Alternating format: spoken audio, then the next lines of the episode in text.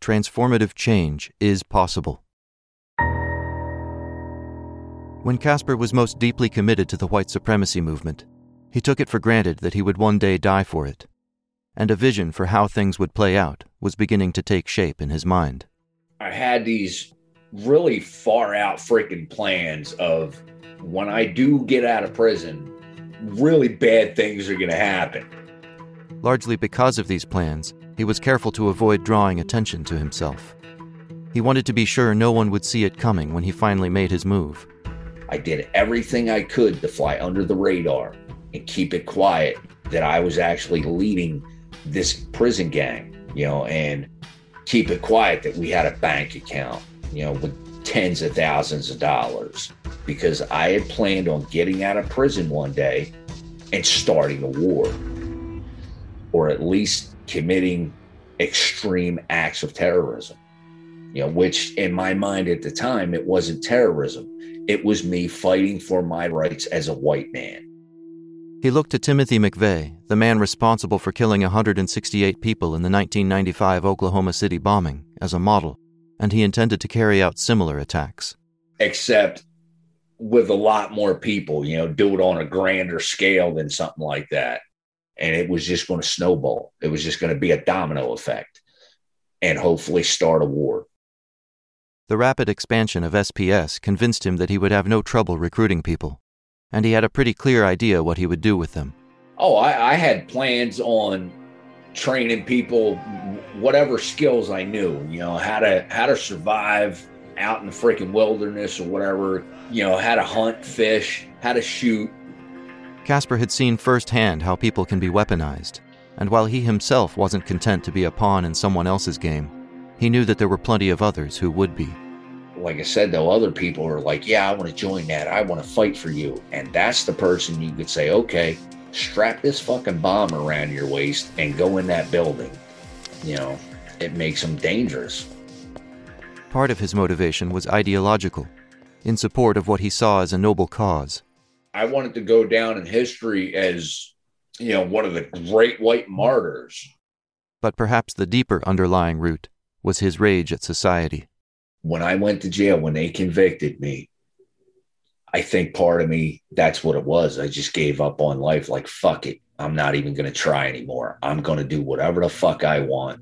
I will burn this fucking thing down, you know, and anybody that gets in the way sucks to be them, you know. I just, I lost all empathy. Um, gave up on hope and just everything. He shared some details of his plans with me, and it was clear that he'd put a lot of thought into them. When confronted with doubts regarding how much damage he really could have done, he responds with this How much damage do you think 2,000 people could do in small groups of 20, 25, 30 people spread out all across the state of New Jersey? It doesn't take that many people. How many people did it take to bring down the Trade Center? Not that many. What scares Casper now is the knowledge that there are a lot of other people out there today who are still in that mindset. With modern technology, such groups have the ability to network like never before, and he's afraid we won't be ready for them when they act. This is Hate No More the story of one man's journey into and out of violent white supremacy. I'm Henry Rambo.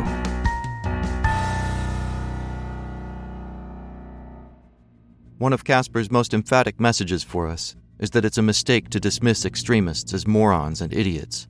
I see this all the freaking time, especially on that dumpster fire known as Twitter.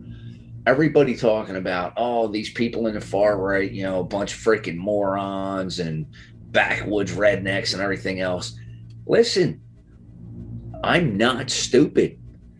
You know, I got sucked in by propaganda and you know bad ideologies that at the time I was I was vulnerable, you know, and they they jumped on that. So don't think that everybody involved in the far right or these extremist groups is just some stupid backwoods redneck without an education. Some of these people have multiple degrees. It's not that Casper feels insulted by the assumption that anyone who falls for the propaganda must be stupid. His point is that to dismiss them as idiots is to underestimate the threat. And by underestimating it, we make ourselves more vulnerable to it. I think viewing them in that light makes them more dangerous. You're kind of just blowing them off like, oh, yeah, whatever. You know, and listen, that's a very dangerous road to go down because you're not looking at the actual white supremacists you know guys that that train hardcore constantly. They're in the gym taking care of their body. They're learning how to shoot. They're learning survival tactics and everything else. And when they show up and do something everybody's gonna be like oh my god how could this happen? Because you thought they were stupid. That's how it happened. Casper's advice is simple. Don't take them lightly. And and I see everybody putting up them pictures, you know, the fat out of shape guys trying to wear camo and everything, and they're like, "Oh, the gravy seals," and I'm like, "Listen, those are probably the backwood rednecks that you're talking about, just trying to look tough and and think they're intimidating." Meanwhile, there's guys that are that are like me who have all kinds of freaking martial arts training and everything else sitting in the background going, "Yep, keep watching them while we're over here getting ready. I ask him how many people he's talking about, how many there are in these groups that are watching and waiting. Millions. I, I know everybody wants to say, oh, these are just fringe groups. They're not. They're not the fringe. There are more of them out there than people think. There are millions. Regardless of how accurate Casper's estimate of the scale of the threat is, it can't be denied that there is a lot of hate out there. There are people planning things. Casper knows because he was one of them. And they're always recruiting vulnerable, disaffected young people. One place where they lurk is in the prison system itself, not just as inmates, but as corrections officers. Casper remembers one in particular who came to ask him for a favor. He knew who I was, and he, he knew I did tattoos. And he approached me one day while I was in my cell and he says, Hey, you know, I want to talk to you later on in private. And normally that's not a good idea when you're in places like Rahway and Trent. You usually always have another person with you so they can verify that you're not snitching. So I told this cop, and I'm like, "Come on, man, you know, you know there ain't no private conversations around here." He goes, "No, you know, like I got something for you, but I need a favor." Casper again said no, but the CO, whom we'll call Zach, offered to meet in the presence of another SPS member, and Casper finally agreed.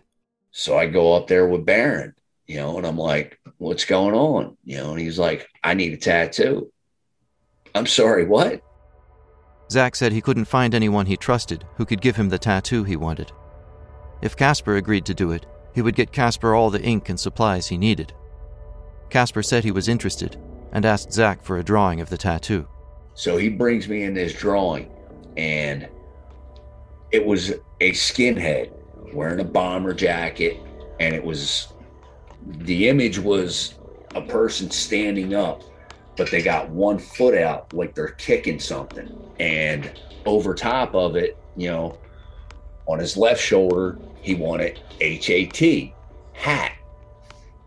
And on his right shoulder, he wanted RED. Together, the letters spelled hatred.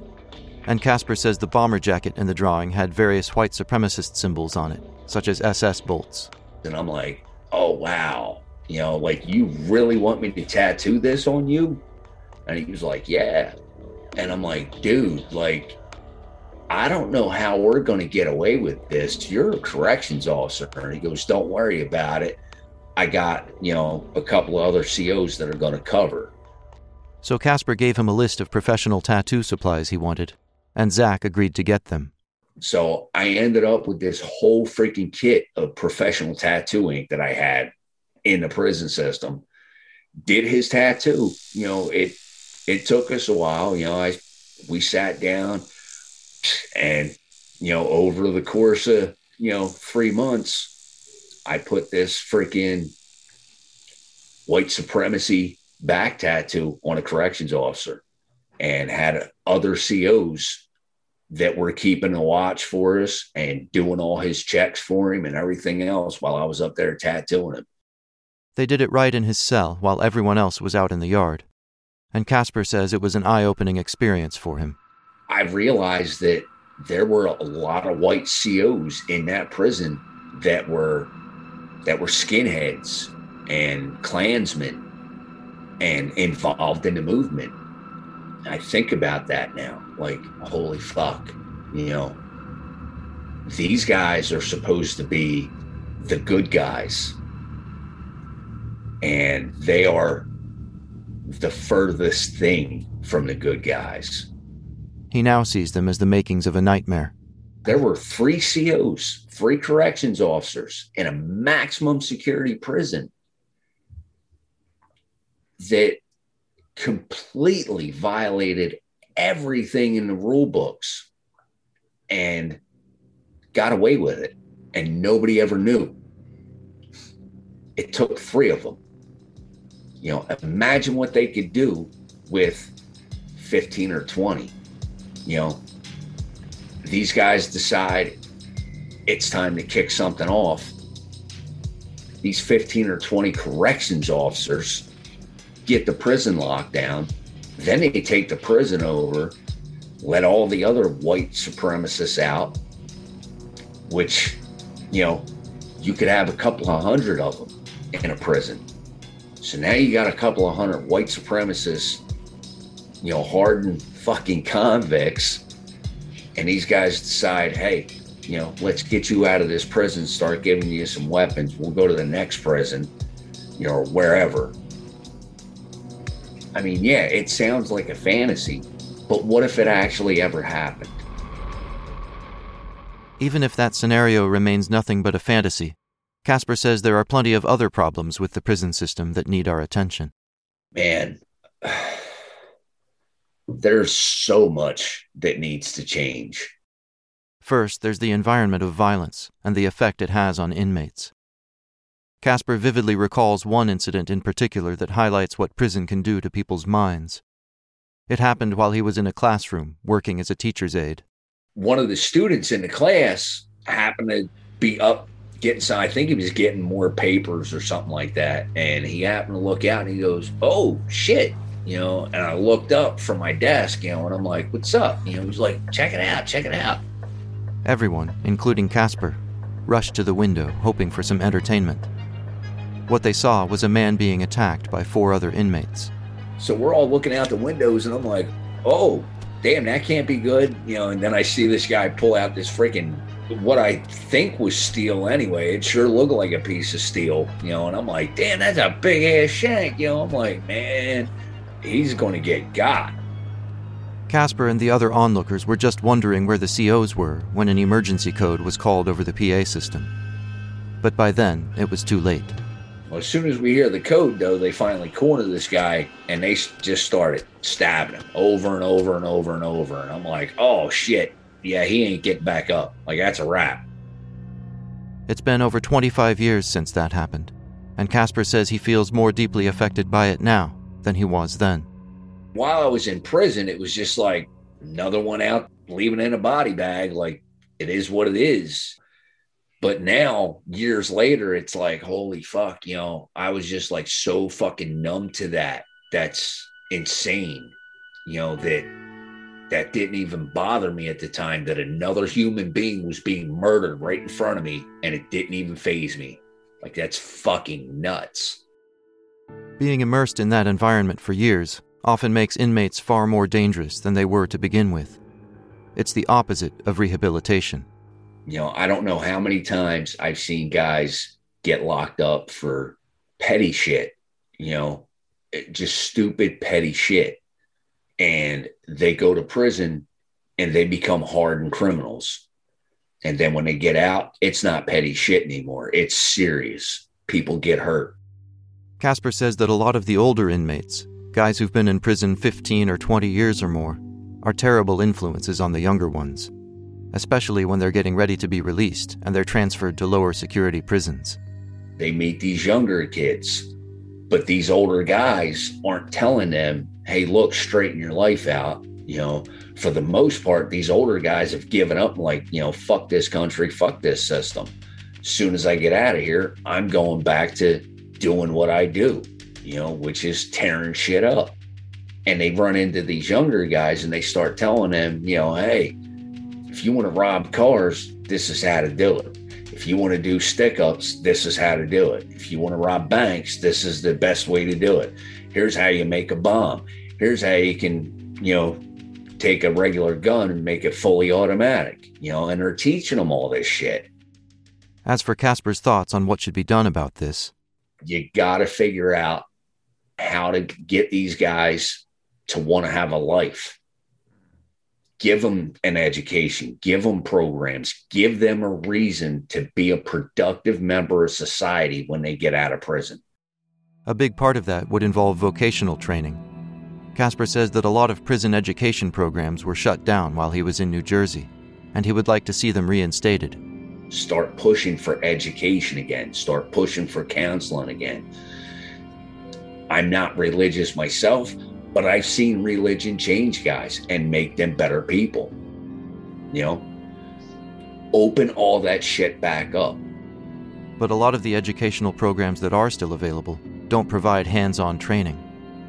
Often the inmates enrolled in such programs end up just reading about carpentry and welding in books. So even after you take that class and you get out and you go to get a job as a freaking carpenter, and they're like, okay, well, how many times have you ever you know, put together a, a you know a corner stud. Well, I know how to do it in a book. Never actually done it. Well, I can't hire you. You have no experience. So you're giving them nothing. You're just wasting time.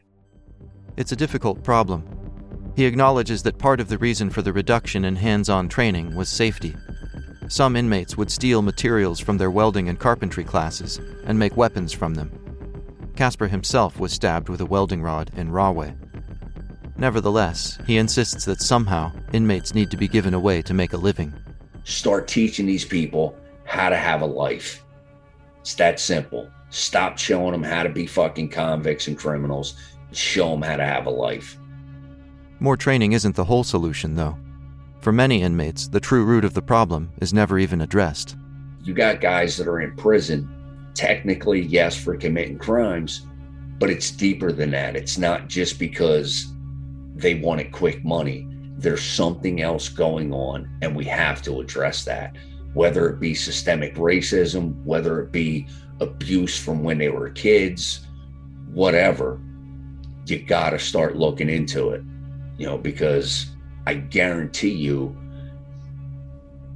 the majority of guys in prison they're not there simply because they want to be criminals. They're there because there's something deeper going on and nobody cares. Very often, precisely because there's something deeper going on, inmates are especially susceptible to hateful ideologies, which are more rampant in the prison system than anywhere else. You know, and guys that go to prison, like me, you know, they get indoctrinated into these extremist groups.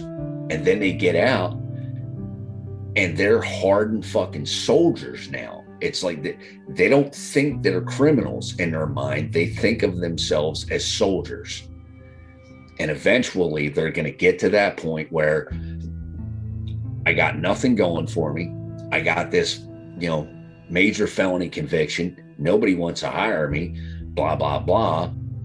So now I'm going to start fighting back. He summarizes the effects of prison and indoctrination on himself as follows I had just become this horrible fucking person. But in my mind, I was doing the right thing. I was saving my people. I was going to stand up and be a soldier for my race because that's what was needed. And I got I got stuck there in that mindset for 20 fucking years. And that's what prison does to people. Based on this, Casper's verdict is unambiguous. The prison system in this country needs a complete fucking overhaul because they're creating extremists. They're creating more violence and hate. And it, it can't continue to be that way. It can't. The result is a constant stream of new people embracing hateful ideologies and spreading them, just as Casper himself once did. I don't know how to change that other than doing what I do, you know, debunking these ideologies and and the propaganda and everything else. And that brings us back to the question of how to change people's minds. Based on his own experience, Casper feels strongly that the approaches most people take, especially in confrontational engagements on social media, only make things worse. Heated arguments and name calling just cause people to dig in more deeply. So it's important to resist the temptation to attack people personally. Stop calling these people stupid for having these beliefs. Stop using these ad hominems and treat them like people, and you might actually make a difference. He cites Daryl Davis and Deeyah Khan as people who effectively confront hate with empathy. Fighting hate with rage, on the other hand, even when doing so feels justified, will seldom work because, in Casper's words, you're going to get whatever you put out. You put out negativity, that's what you're going to get back. You want these people over here, you want them to stop hating, but at the same time, you're going to say how much you hate them. How's that going to work? You know, you're telling these people that you hate them for an idea. Don't hate them, hate the idea. Casper has tried arguing this point with people he's seen confronting white supremacists, only to have them accuse him of defending white supremacy and that's been frustrating. It's hard because it's like, you know, these people want to make a better world, but that's not how you do it. You cannot attack the person, you have to attack the belief. That is, of course, easier said than done, even for Casper himself. And some people may seem altogether unreachable. Casper certainly did. But as we've heard, it was people treating him with empathy challenging his ideas while sharing personal stories with him, that ultimately changed his mind. It took years, but his beliefs did change. Decades ago, he wanted to start a war, to commit grand acts of terror and go out as a great white martyr. By his own admission, he had been willing to die for white supremacy. To highlight how far he's come since then, I ask him a simple question What would he be willing to die for now? He takes a slow breath before answering humanity, my grandsons. I don't want them. I don't want them dealing with these same issues 40, 50 years from now. Casper's daughter, who was there at the beginning when the homicide on the boardwalk took place decades ago, now has two boys of her own. When I ask Casper how it felt to become a grandfather, his eyes begin to shine, and he starts talking about his older grandson. The first time I saw him, it was like, oh, wow. Like, that looks like my baby picture. and uh, I don't know, I was just so freaking proud, you know, like, holy shit, you know, I got a grandson. And I don't know, like, my initial thoughts were just as grandfather, you know, being proud, being happy, you know, and looking at this kid that, you know, my daughter had and like being proud of her, you know, and like, okay, this is really cool, you know, and letting her know, hey, if you ever need any help, whatever, just give me a call. You know, the whole whole dad thing, you know, grandpa thing. And, and then I started thinking about it like, wow, you know, I am so glad I got out of the movement, you know, because what would have happened, you know, if I still had those thoughts and those ideas? And would I even be here to see this?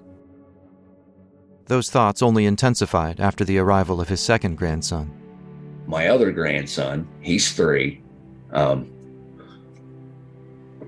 that kid's built like a fucking tank. I don't know where he gets that from. You know, uh, his dad's a skinny little thing. My daughter, you know, she was always a skinny little thing. Um, And both of them are really, really smart, though. The pride in his voice is palpable. Them boys, they're they're gonna be somebody. Becoming a grandparent has given Casper renewed purpose and a sense of urgency. Of course, you know, I think about what's going on now in the world, you know, and the groups that I used to I used to believe in and everything. It's like, how do I stop this for them? You know, how do I make this how do I make this a, a better world so they don't still have to deal with this when they're my age? I want them to to know about this as history. You know, I don't want it to be relevant in their lives. I don't know if that's possible. I hope it is. As for Casper's role in making that hope a reality, all I can do is just keep trying to tell people what I know. You know, what I've what I've witnessed for myself and what's true and what's not. You know, and if I don't know for a fact it's true, I'm not going to claim it as a fact. You know, but I know for a fact that whole white supremacist thing, any racist ideology is based on bullshit. All of it. Casper's efforts to communicate that message have taken a toll on him. It's tough sometimes, you know. You got to step back, you got to take a break every now and then. It'll burn you out fast. And for now, he has stepped back and he is taking a break. Shortly after our last interview, he stepped down from his roles at the organizations he had been working with and closed all of his social media accounts. His family and his livelihood are what he wants to focus on now. When I asked how he wanted me to end this podcast, he told me to say simply that he lives with his family in an undisclosed location. And so that's where we'll leave Casper's story. I'm extremely grateful that he took the time to share it. All of it the good, the bad, and the ugly. Because I've learned a lot from it. And I hope you have too. If you're enjoying this podcast, please take a moment right now, yes, now, to rate it, review it, and share it. To support us and get immediate ad-free access to all episodes, go to patreon.com slash hate no more or click on the link in the show notes. Hate No More was written and produced by me, Henry Rambo. Sound design was provided by Michael Parkhurst at Nostalgic Innovations. Special thanks to my wife and to Ryan, Allison, George, and, of course, Casper. Finally, there's more than enough outrage and hate in the world already. If you log onto social media at all today, instead of sharing what upsets you, do what you can to make kindness and empathy go viral. We all need to play a higher game. And with that, thank you for listening.